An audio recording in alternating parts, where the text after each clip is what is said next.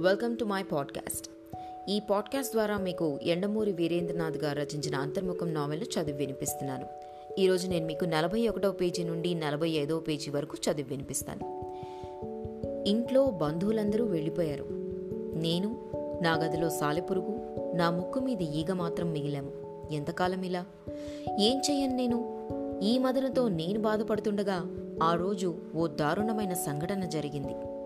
ఇంట్లో ఎవ్వరు లేరు. అమ్ములు లోపలి ఎక్కడో పనిచేస్తుంది. అకస్మాత్తుగా నాకు ఎగశ్వాస ప్రారంభమైంది. విలవిలలాడిపోయాను.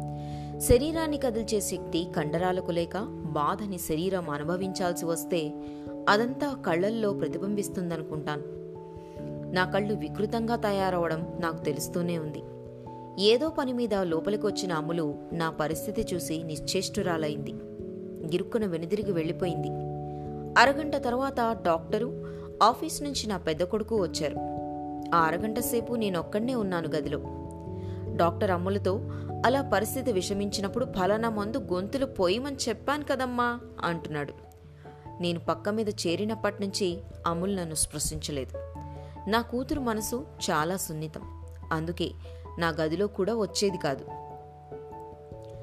డాక్టర్ తిడుతుంటే అమ్ములు జవాబు చెప్పకుండా మౌనంగా అక్కడి నుంచి వెళ్ళిపోయింది. వెళుతూ వెళుతూ నా వైపు ఒకసారి చూసి వెళ్ళింది.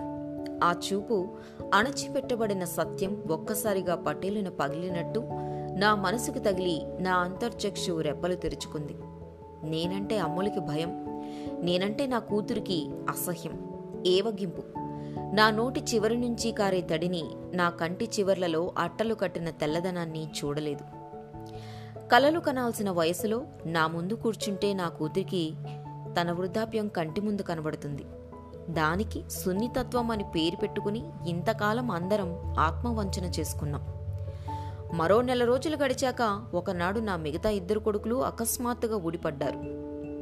అంతకుముందు రాత్రి నేను చాలా హడావుడి చేశాను. పాపం డాక్టర్ చాలా కష్టపడ్డాడు. రాత్రంతా మెలకువగానే ఉన్నాడు. నాకు మరణం లేదు అని అతడికి ఎలా చెప్పాలో అర్థం కాలేదు. నాకు ఆక్సిజన్ పెట్టాడు. పొద్దునకి కాస్త నెమ్మదించింది. నా ముగ్గురు కొడుకులు పెరట్లో సమావేశమయ్యారు. ఎంతకాలం ఇలా ఉండాలో తెలియడం లేదు. ఆ ప్రాణం ఉండదు పోదు అంటున్నాడు నా పెద్ద కొడుకు. రోగమంటూ ఏమీ లేదు వృద్ధాప్యం అంతే. అసలేమిటటా రోగం? రెండో కోడలు అడుగుతోంది.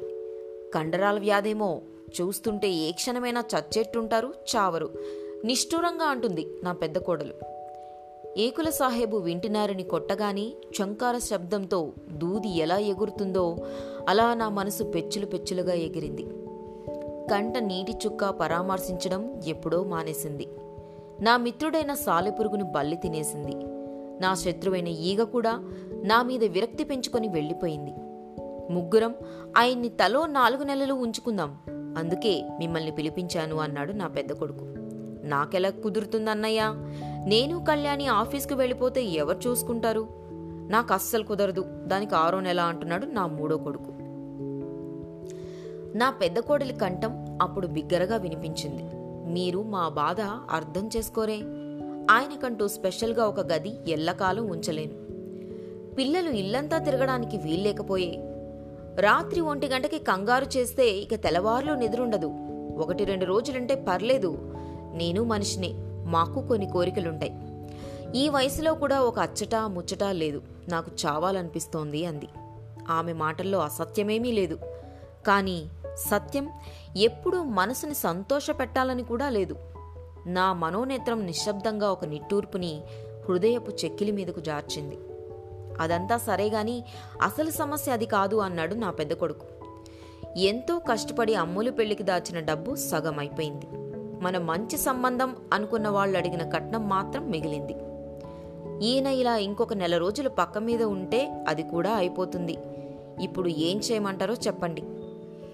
శుష్కించిన ఒక ముసలి శరీరాన్ని బ్రతికించి ఉంచడం కోసం పండంటి పిల్ల జీవితాన్ని నాశనం చేయమనడం భావ్యం కాదు.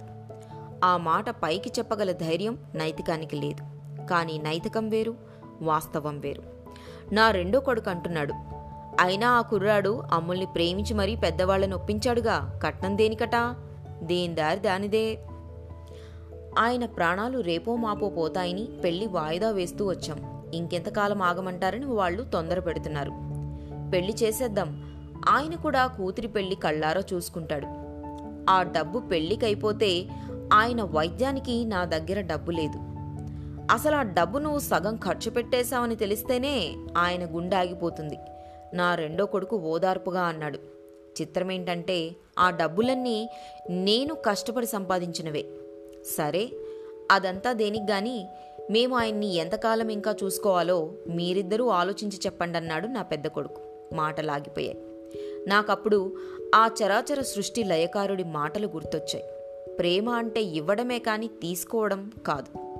ఎప్పుడైతే నీలో కేవలం తీసుకోవడం ప్రారంభమైందో అప్పుడు అవతల వాళ్ళకి నీ పట్ల ప్రేమ నశిస్తుంది. అప్పుడు కూడా బంధాలుండొచ్చు కానీ అవి కృతజ్ఞత వలనో కర్తవ్యం వలనో ఏర్పడిన బంధాలు. అవసరం వలనో అమాయకత్వం వలనో ఏర్పడిన ప్రేమ కొంతకాలానికి కర్తవ్యమై మరికొంతకాలానికి నిర్లిప్తతకి విముఖత్వానికి దారితీస్తుంది. అది ప్రేమ కాదు మాయ.